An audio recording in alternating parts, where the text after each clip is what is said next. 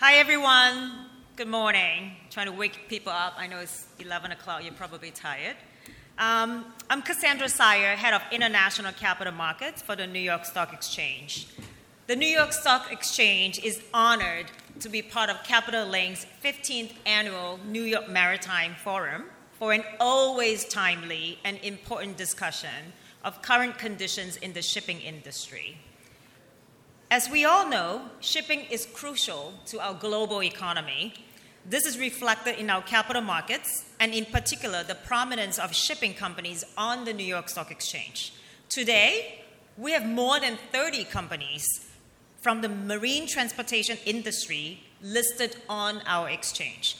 Shipping is a sector that often operates quietly in the background, but is vital to many supply chains, connecting nations fueling economic growth, and fostering international trade relationships. Whether it's the transportation of raw materials, finished goods, or items in between, maritime transportation is a key component of international commerce. When the world's leading shipping companies choose to list on the New York Stock Exchange, they joined many of their peers within the maritime shipping space that are paving the way for innovation and growth. Fostering and expanding this international presence is a key focus for me and my team as we continue to welcome the world's greatest leaders and innovators to the New York Stock Exchange. Now, you might think, why do maritime companies, among many others, list on the New York Stock Exchange?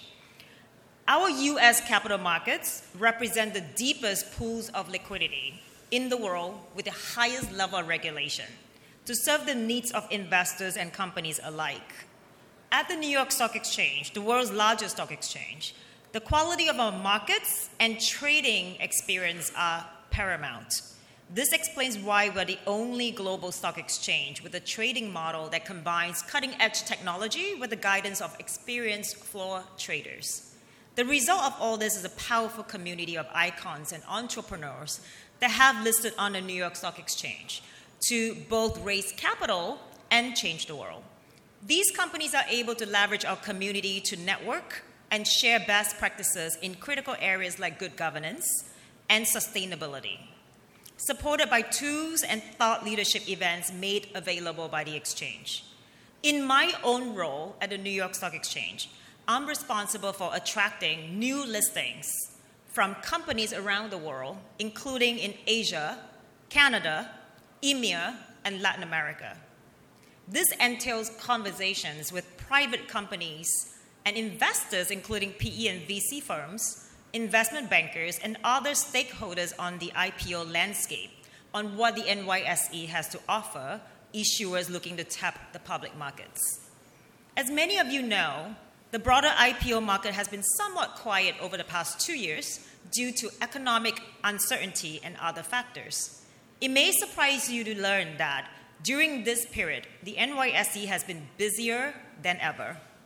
Speaking to C suite leaders of our private and listed companies about key issues, including market volatility, sustainability, and geopolitical and economic conditions.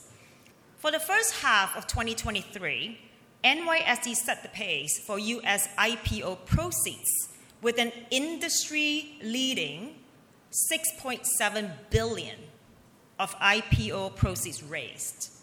And we were home to 8 of the 10 largest transactions. For the deals that got done this year in a very tough market, over 95% of them priced within or above the initial price range, and more than 80% traded above issue price on day one. These IPOs are a great positive sign that the market is looking for. We also welcomed 15 publicly traded companies that completed the transfer from another exchange to the NYSE, including Fiserv, which is a payment mobility company, and they were the second largest transfer in NYSE history at $72 billion market cap at the time of transfer. And more recently, in September, we've seen three large tech IPOs, which are important indicators of investor sentiment and market appetite for new issuance. Profit, profitability over growth potential continues to be an important theme for companies looking to tap the public markets in the current economic environment.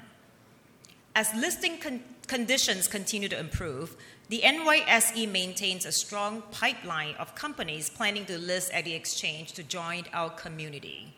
Overall, NYSE listed companies hail from 46 countries, generate over $20 trillion of revenue annually, and employ over 43 million people directly and many more millions indirectly. Shipping plays an important role in this community. I'm certain it will continue to do so going forward.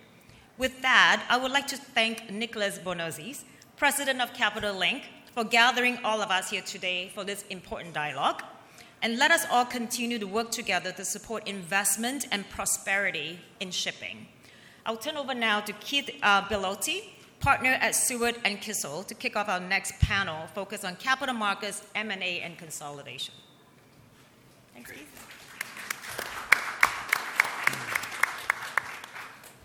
Cassandra, thank you very much for that. All of you are going to have to bear with me a little bit. I have a little laryngitis, but the show must go on. So, I want to start out with our panel. Maybe we could just go down the row here. I know all of you are pretty well known to everybody in this room, but if you could just give a little introduction about yourself and your platform, and we could just go down the row. Christa, will you start us out? Uh, yep, absolutely. Hi, everyone. Nice to see you today. My name is Christa Volpicelli. I am um, head our global maritime investment banking at Citi. I have been with Citi for over 20 years, and I have many colleagues uh, as part of our shipping team who have been there longer than I have. So, um, what we're particularly proud about as a team, um, we are a, a global bank uh, with a presence across investment banking. So, what I do is capital markets and M&A as well as the corporate banking side. Um, I'm based here in New York, but we have colleagues in London, Hong Kong, Greece, and, and many of the other hubs. Um, delighted to see everyone today. Yeah, thank you. I'm Christopher Eitzen, uh, Managing Director at Clarkson Securities. Uh, we focus uh, on, on the whole shipping space in Clarksons and securities, mainly on the equity markets, debt capital markets, M&A, and advisory. Uh, we're leading raising equity for shipping companies globally, uh, and we're mainly located in, in Oslo, where I sit, and in New York, uh, with local presence around the globe as well uh, through our Clarkson shipping arm. With that, I leave it over to you. All right. Good Morning. Uh, my name is Jae Kwon. I'm a managing director at DNB Markets, and I've been with DNB since 2011. Um, we, as you know, focus around the maritime, energy, and offshore space. Um, and we are well represented with uh, bankers both in New York but also in Oslo, Singapore, and London. Hi, I'm Mike Kirk with RMK. Uh, RMK was started in 2012, and we're an uh, investment bank focused solely on the maritime space. Um, I spend the majority of my focus on capital markets and M&A, uh, but as a firm, we also do a lot of uh, debt arrangement leasing and, um, and actual debt deployment through our uh, alternative lender Ascension Finance. Nikos Petrakakos uh, with Tufton. We're an investment manager focused in shipping. We have both public and, and private uh, investment vehicles. Uh, and my focus is uh, primarily on the decarbonization and energy transition side, investing and any investments in that space for us. Thanks, everyone. You know, so the, the news cycle has been dominated by new economic and geopolitical realities. You know, and with this backdrop, maybe Christa, you could give us a little overview of the U.S. capital markets, you know, with this landscape in mind. Sure, absolutely. Um, I, I, guess you know where we sit today. There's yeah. certainly a lot of uncertainty in the world, um, and you know when you look at the performance of the equity markets, it, it does become bifurcated depending on where you look. Um, overall, equity markets are up year to date but if you strip out uh, some of the biggest uh, tech companies, Apple, Google, Tesla, the overall market looks pretty flat actually. And, and you've got a handful of these large tech companies that are up 90% year to date. Uh, you look closer into the shipping segments and you see everything related to energy, tankers, LNG, LPG, uh, with significant outperformance versus the overall market, and that's no surprise given uh, the earnings in these sectors. And you see uh, the supply chain related equities in terms of containers, liners, et cetera, down, but that is off of just a tremendous uh, run that they had um, during COVID. Um, when we talk to investors, you know, I would say it's it's a bit mixed right now. You have um, some investors who are feeling, you know, generally okay. There seems to be visibility as to when we're going to hit peak rates. Um, you know, maybe one hike away um, the expectation that the U.S., you know, perhaps will have um, a soft landing with growth maybe reaccelerating in 2024. But then we have a lot of looming things on the horizon. You know, most recently um, the horrible uh, events in Israel and what's happening um, there and, and, to the people. Uh, we have slowdown in, in commercial real estate, slowdown with the consumer um, mortgage rates today are 7 to 8 percent versus 3 to 4 percent a couple of years ago. And so as those things start to filter through, you know, there, there are questions that remain. Um, all that said, you know, the, the markets are there, the markets are open. I know we'll talk about it a little bit later. Um, many shipping companies don't need to raise capital um, or have valuations where, where they don't want to raise capital, and, and that's fine. Um, there's lots of capital sources available, public and private. Um, and we have continued to see uh, quite active uh, issuance across uh, the bond markets and, and, the bank markets, which I'm sure we'll talk about as well. Thank you. Christopher, maybe uh, Clarkson's based out of Norway. Maybe you can give us a little bit of a European perspective. Yeah, definitely. Uh, and I, and, I, definitely agree with, with a lot of what was said from, from Christa. I mean, the, the markets today, there are, there's a lot going on in the world, uh, which is affecting everyone investing. But I think that's where we've been, been fortunate for, for shipping and sort of the energy sectors, uh, which have performed very well uh, this year and over the last couple of years in different segments. So I think that has been beneficial that investors see that you can actually invest in shipping and, and earn money for for a longer period of time. It's not just the small blips of a month here and a month there.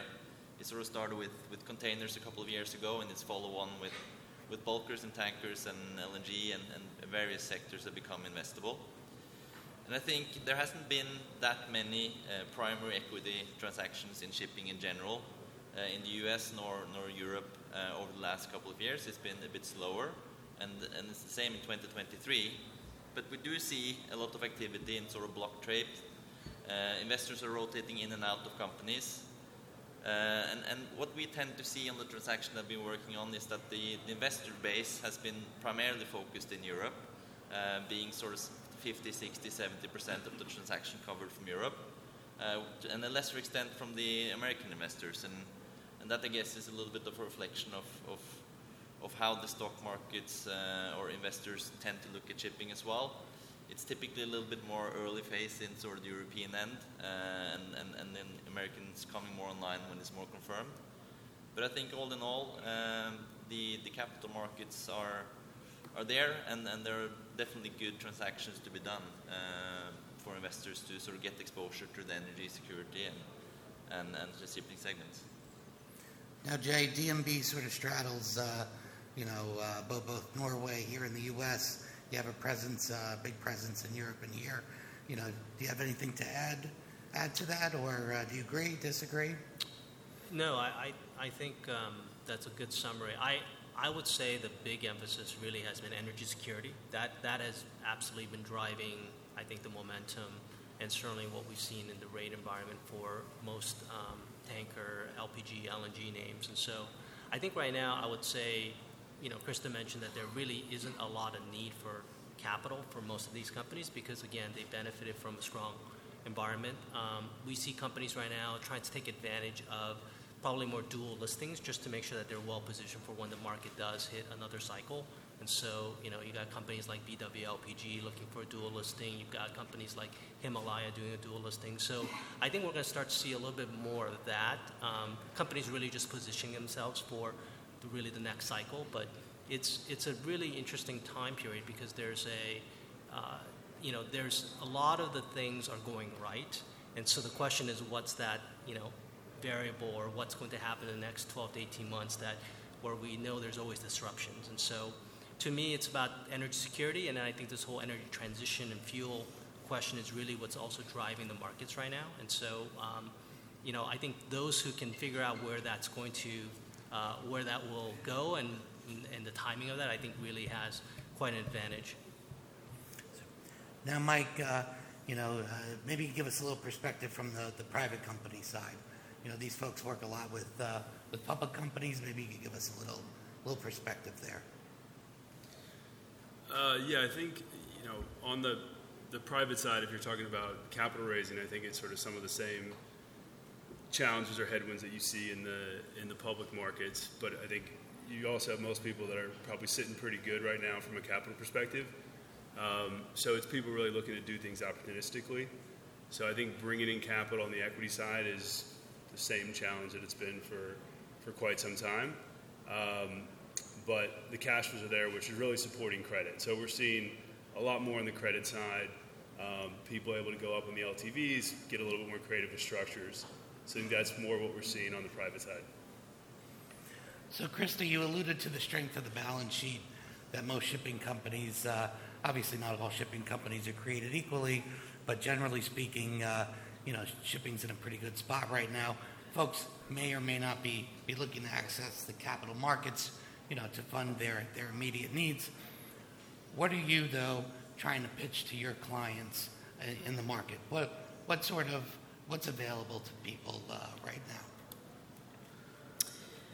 So I think it's a question of what's available versus what are we pitching, and what are we pitching is going to depend on uh, on the circumstances of any particular company's balance sheet. Because I think as as Chris alluded to, uh, the, the markets are there. Um, you can issue equity, you can issue convertible bonds. Uh, convertible bonds uh, for some of the larger shipping companies or something that you know one could think about if you have the right size balance sheet, and, and that has been a market that's been there and active.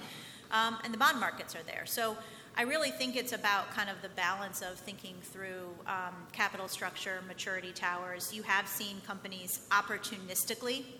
Um, refinance things in the bank market at quite competitive spreads. Um, and in the bond markets, you know, one example, um, you know, Maersk is one of the strongest balance sheets in shipping. Um, a lot of liquidity, earning a lot of money. Um, we helped lead um, the first green bond for Maersk um, back in September.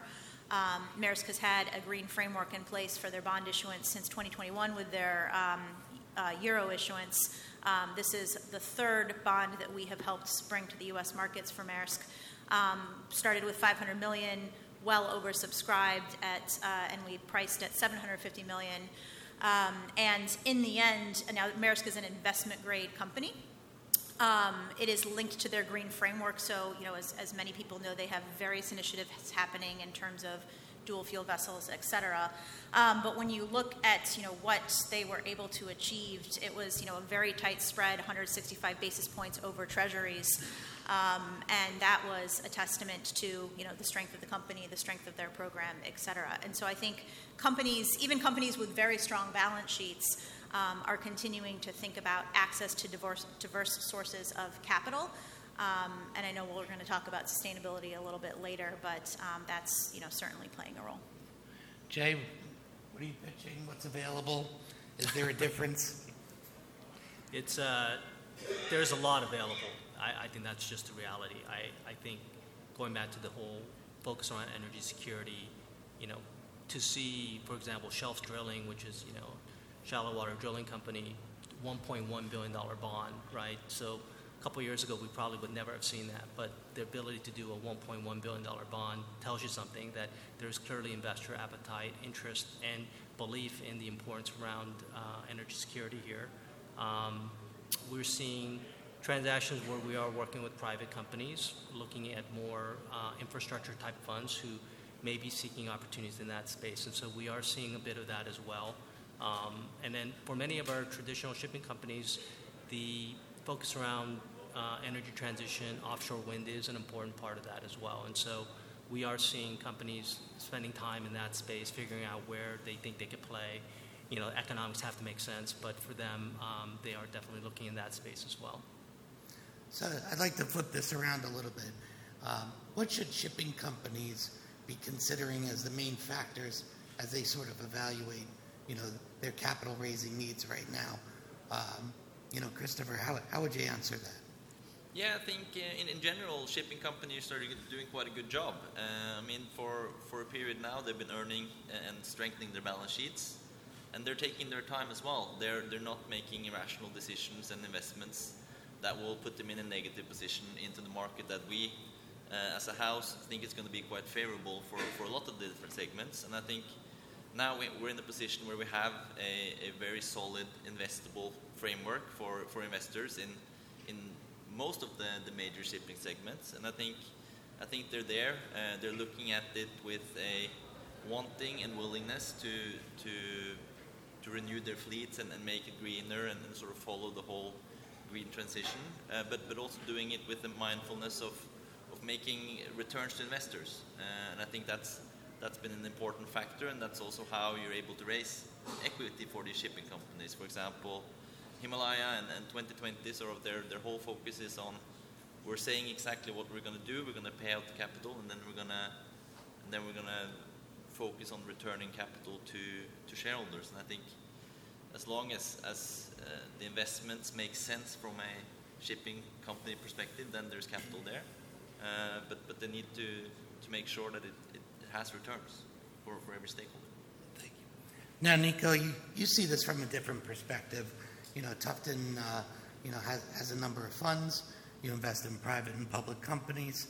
You know, as an investor, what factors should, should companies be looking at? Um, I would say that the way the approach is going is, is there's, there's a bifurcation between different strategies right now, and we touched upon some of it with the, the energy transition.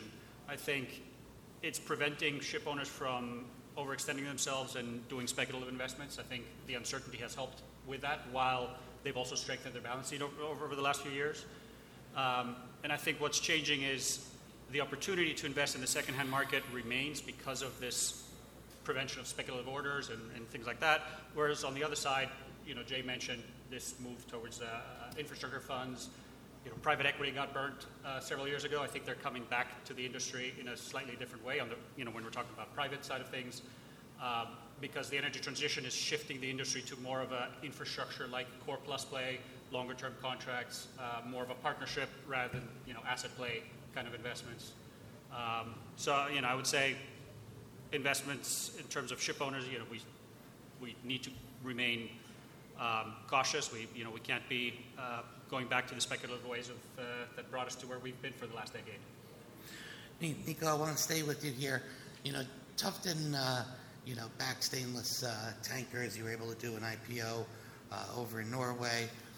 The IPO market here in the U.S. has been largely closed for, for shipping companies for a while now. You know, I just know anecdotally we've worked on a whole number of them, got them through comments. There's no market for them here. You know, maybe you could talk a little bit about your transaction, why it was successful, why Norway, um, and tell us about that. Yeah, I mean, I would say from the get go, it was definitely more of a structure suitable for Norway. Um, you know, the approach of it, it was one, it was smaller size. Um, two, it was meant to be more of a yield co uh, and more of a finite vehicle. We're not trying to create the next Odfjell or something. Um, and you know, the, the, investor appetite in Norway was definitely uh, a lot more in the path of what we were trying to do. And um, we saw that with the investors that came in, as sort of Christopher uh, hinted, it, it was definitely more of that European approach. Uh, we didn't have you know much of the American uh, engagement on that. Go ahead, Chris. Yeah, and, and to add to that, I think also an important part for that placement was that it was offering something different uh, that was not already available in the market space. So, so okay, you had you had some very strong uh, chemical uh, exposure that you could get in sort of Odfjell and Stolt, but it was a different different way, right? They're bigger, larger animals. Uh, so stainless was able to offer something to investors that was not already there. Uh, and I think that was one of the reasons why um, transaction was successful and able to be placed as well. I think that's probably, you know, to the point of why haven't we seen more IPOs? I think that's a great point. You know, the what investors do want to see is differentiation in any new IPO that's going to come to the market, any market, whether it's Oslo, New York, Singapore, et cetera. Investors will look at that company understand the current capital structure, financial profile, po- power to generate earnings, and benchmark it against already listed alternatives. Um, so it's not helpful when you have a sector that might be, you know, commo- in the commodity, one of the commodity sectors trading below NAV. You have a new company that wants to come to that space. That can be very difficult. But if you have a company that is building something truly unique, whether it's operating platform, whether it's asset focus, whether it's technology. Um, there was a, a, panel earlier about um, earlier stage technology companies. Now, those companies aren't ready for the IPO markets today, but when you start to think about you know where we could be a decade from now, it's really the differentiation of a company's story that will help uh, provide the backdrop for an IPO, not just kind of the sector dynamics. Thank you for that. You know, I want to shift gears here a little bit. You know, the other half of the panel is consolidation and, and M&A transactions. Um, you know, obviously in the news, we've been seeing some pretty high-profile uh, transactions, ones that, that were just announced. Uh, you know, what, what's driving this? What, what has changed in the, in the environment? You know, I feel like, you know, we're, we're receiving more inbounds. We're working on more M&A. Frankly, we're working on more M&A transactions than we are straight capital markets transactions right now. You know, maybe you could talk a little bit about what's happening in the market, what's driving this, and, and will it continue? And maybe we could, uh, you know, Christa, if you want to start out. It's an interesting. It's it's interesting to pose the question as what has changed. Um, we believe that these trends for consolidation have been here for a long time. We all know in shipping it can take longer in terms of some of the personalities involved. So I think what has changed, some of it is the passage of time in certain situations. Um, what has also changed is um, just you know the, the valuations that we have seen in the public markets. Um, you know, there's been some recent news lately in tankers. There's also been a lot of transactions of companies going private in the last two years in the contracted shipping spaces, whether it's some of the LNG companies, whether it's um, the privatization of the largest container ship lessor, uh, which we advised on and closed earlier this year, whether it's some of the container leasing companies, um, the largest of which is now private. Um, so, what has changed there is there has been um, a huge amount of capital in the private markets with infrastructure funds who have looked at some of these sectors um, that do have an underpinning of contracted long term cash flows, and they've seen an opportunity um, and have willing, been willing to value those businesses better uh, than they've seen in, in the public markets.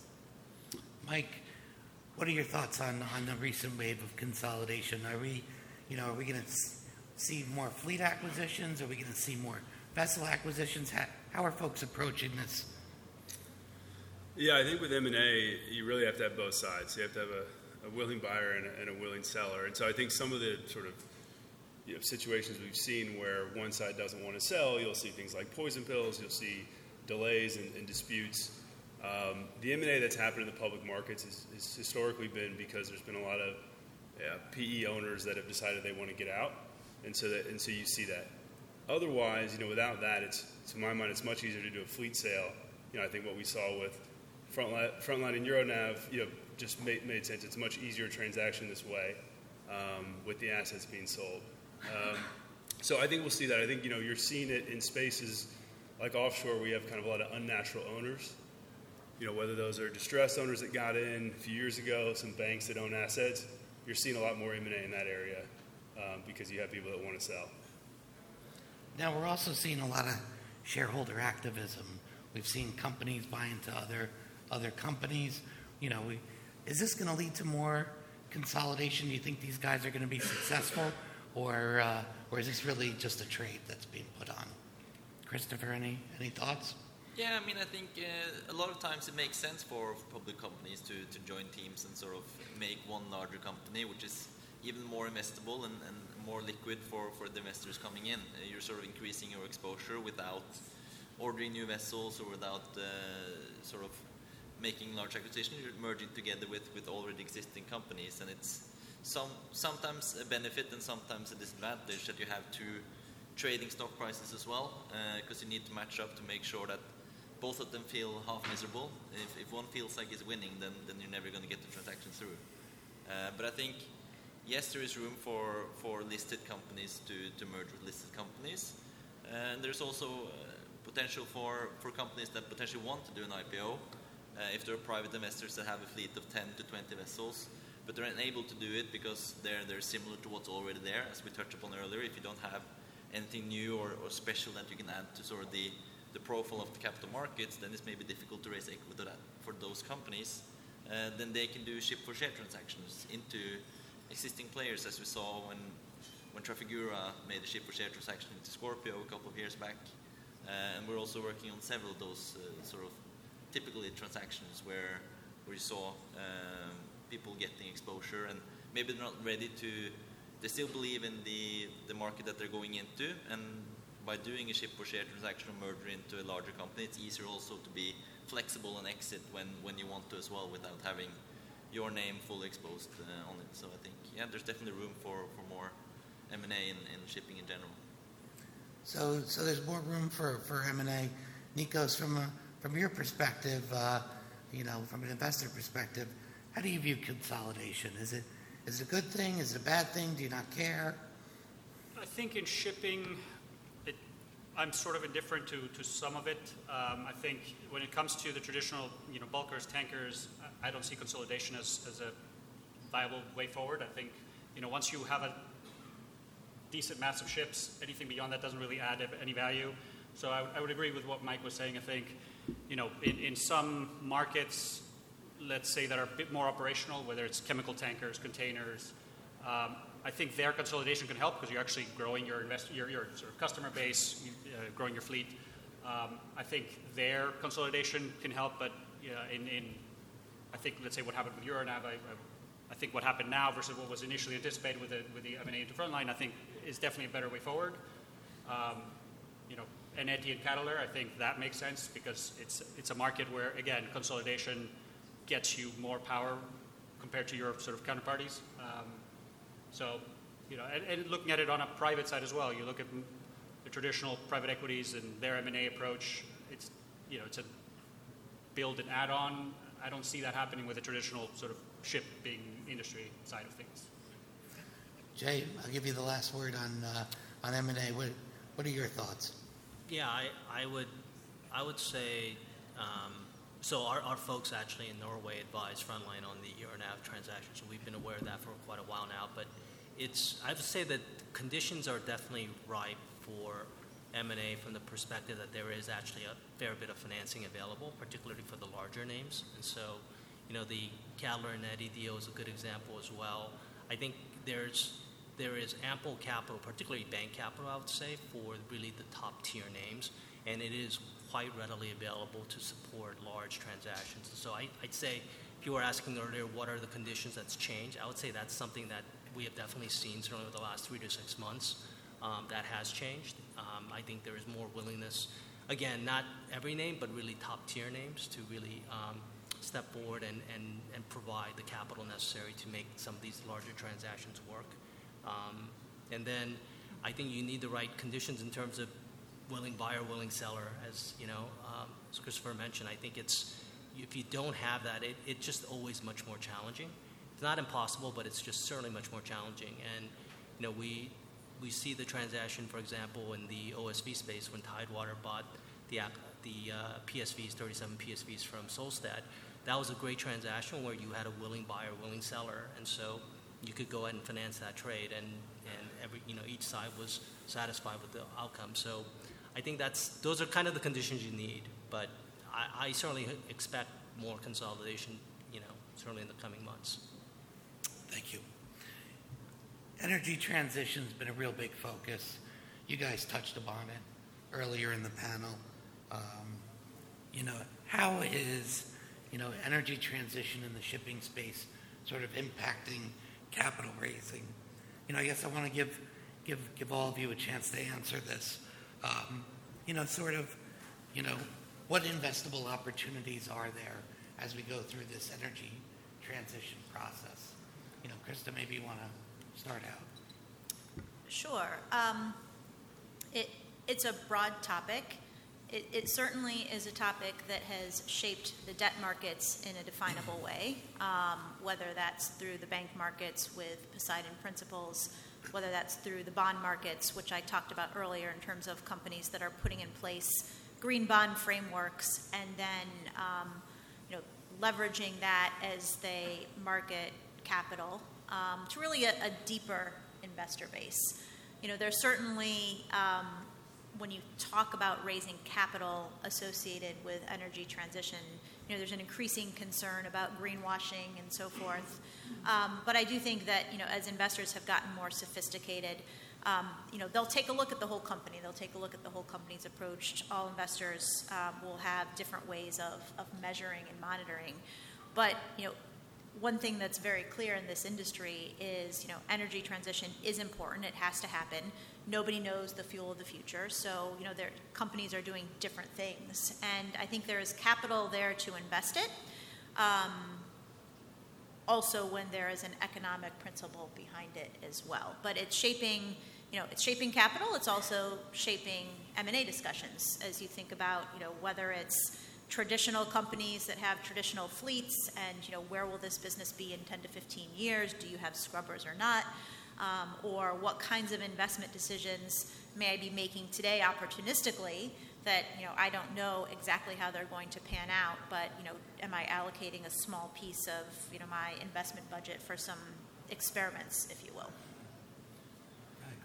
Yeah no, no i definitely agree and i think sort of the the important factor is yes, the, the companies are, are focusing a lot on ESG, but I think the important part is that there needs to be need to return cash to shareholders. Uh, I think that's sort of one of the main themes, as, as uh, Christa mentioned as well. I think that's at least what we've seen sort of when you raised uh, equity for, for Klaveness uh, earlier in the year uh, for green initiatives. I mean, it, it's important that there is a payback on it, right? So that people do it, uh, but they do it also for a reason that they can get a return on it. And the same we see for, for Himalaya as well, uh, with their listing and dual listing here in the US. I mean, it's, it's a great company focusing on, on but they have the LNG propulsion. Um, so there are uh, very the greenest ships out there, uh, but they also have an economic factor to it. So I think there's definitely capital available as long as, as there is a feasible um, economical reason for it as well. Uh, investors are not there just to to sort of pour capital on, on any any the, any green uh, decision if, if there isn't anything in it for them as well. Jae, how is, uh, how are the capital markets helping companies uh, meet their sustainability goals? Um, you know, it varies by company. There are companies who absolutely are taking advantage of this through sustainability linked bonds, green bonds. That is um, that has actually been a, uh, I would say, uh, quite prevalent, particularly over the last 12 months.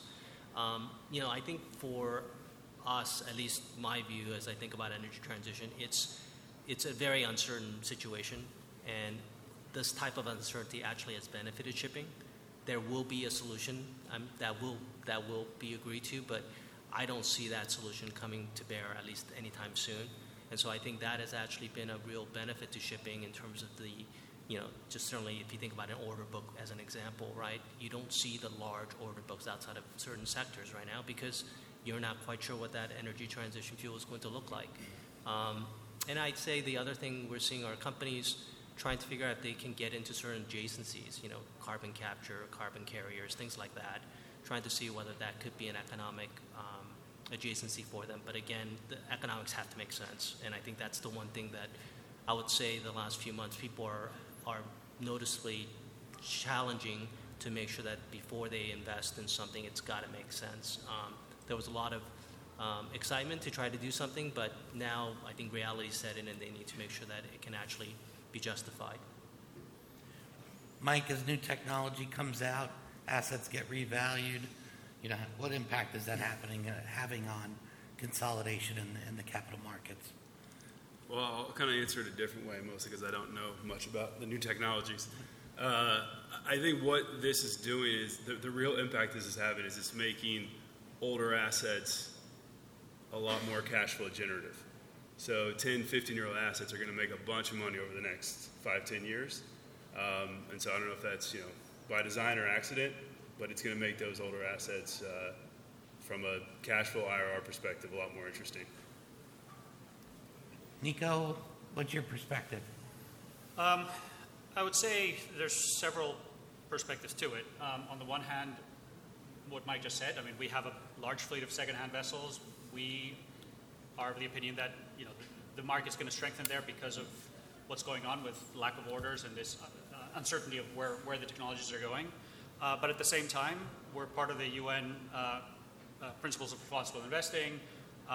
That's coming from our investors and LPs, and frankly, any you know new fund or new vehicle we would put together, unless it has a specific focus on decarbonization, you know, it would be hard to to really push that through, and you know, that's my main focus. Um, I think, on the other hand, also sort of more broadly about uh, you know ship owners, I think it's it's changing the dynamic there as well. With early stage technology, you're seeing ship owners instead of waiting to be a, a, user at some point, they're coming in and actually investing in early stage technologies, helping them grow, get to the commercialization stage, and you know I think that will help with bolstering you know the NAV discounts and sort of just adding value to the platform uh, for the traditional shipping companies and um, helps diversify them even as a family side of things.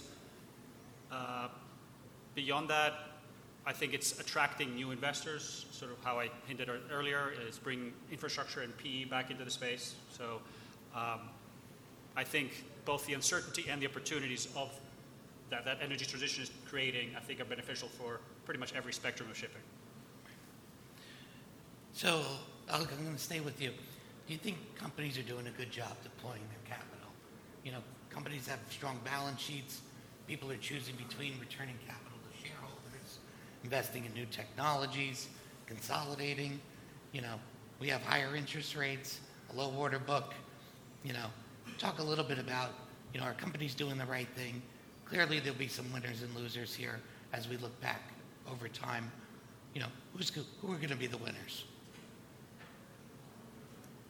Um, I think the winners are the ones that are looking, looking ahead and not afraid of what could potentially happen with the technology. Um, you know, there, there's this fear of, oh, if I invest in methanol, if I invest in, uh, in ammonia, maybe it's too early. Well, th- there's a way to hedge through, through that. I think technology is going to mature. Um, we have to look at it as a risk and opportunity. And it, it, I think the, the, losers are going to be the ones that are outright, outright ignoring this, both from an opportunity and from a risk perspective. I don't think there's too many ship owners that are in that space. I think, at least on the public side, any ship owner that, um, at least I'm aware of, are taking this seriously, um, are understanding the risks and starting to prepare what happens next. So um, I think it's going to hurt the smaller private owners uh, who maybe don't have the capacity to follow or, or are just not paying attention. Um, so that could lead to sort of a de facto consolidation in the industry to some extent, I guess. Mike, what are, what are your thoughts? Yeah, I think right. That's probably the hardest thing right now, in the, the for the public companies, anyway, is, is capital allocation. I mean, first of all, they have a lot of capital, so there's decisions to make. I think you can pay down too much debt. I think shipping is a hard asset business that probably some debt makes sense. So you know, I think that's a how, how much is too much to pay down. Um, you know, people have paid back dividends to, to sort of varying degrees of reward in their in their share prices. So I think there's some questions there. Um, you know, hard to argue against buybacks when your shares trade at a pretty significant discount. Um, but people are then worried about liquidity. Um, and then, you know, ships are relatively expensive. I, I, would argue they're less expensive than they appear um, if you just look at the numbers. Because if you look at new build costs, but if you just look at what's happened with inflation and you kind of backdate and inflation adjust values. Actually, assets aren't that expensive now, but I think that's the concern people have. And then there's investing in new sectors, you know, which is uh, uh, you know another another path. I think it's it's tough though if your shares trade at a big discount and you decide to instead of buying your shares to invest in a new sector that you don't have much of. If I'm an investor, aren't I just going to say, okay, well, you're smart, I agree with your strategy, but I'll just go buy a company that has only that asset? So it's tough. I, I think it's, I don't necessarily envy the, uh, the decision that some of the public shipping companies have, but capital allocation is going to be the, the key focus, I think, for most of these guys, um, you know, at least for the next 12 months. Jae, what's the right balance? What?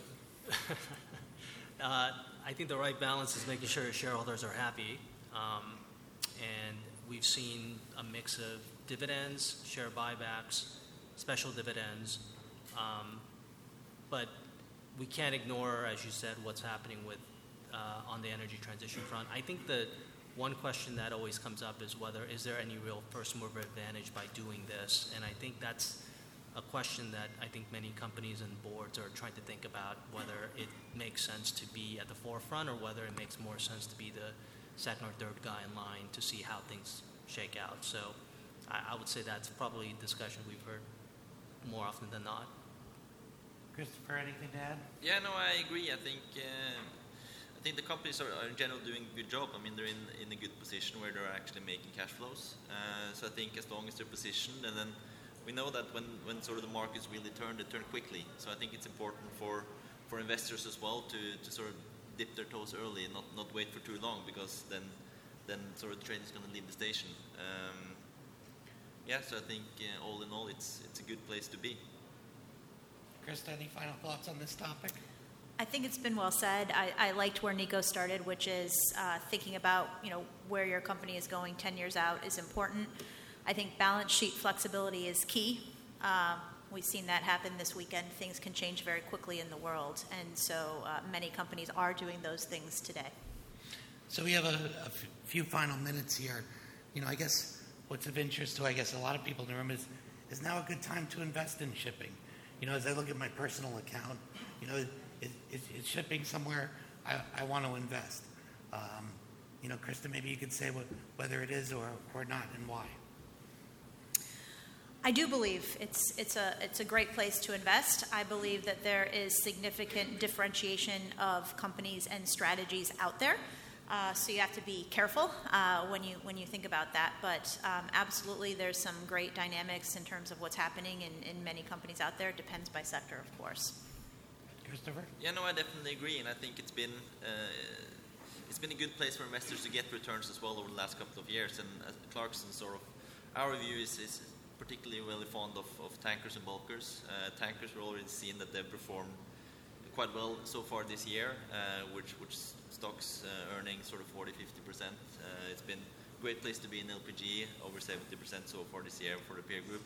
So I think if for investors to, to get sort of significant returns in, in something which is very relevant today, being energy security, which we touched upon. So I think it's it's a good place to get get returns. Uh, so I definitely think it's a good place to start investing and, and, and yeah, invest as early as possible. Jae. Uh, absolutely.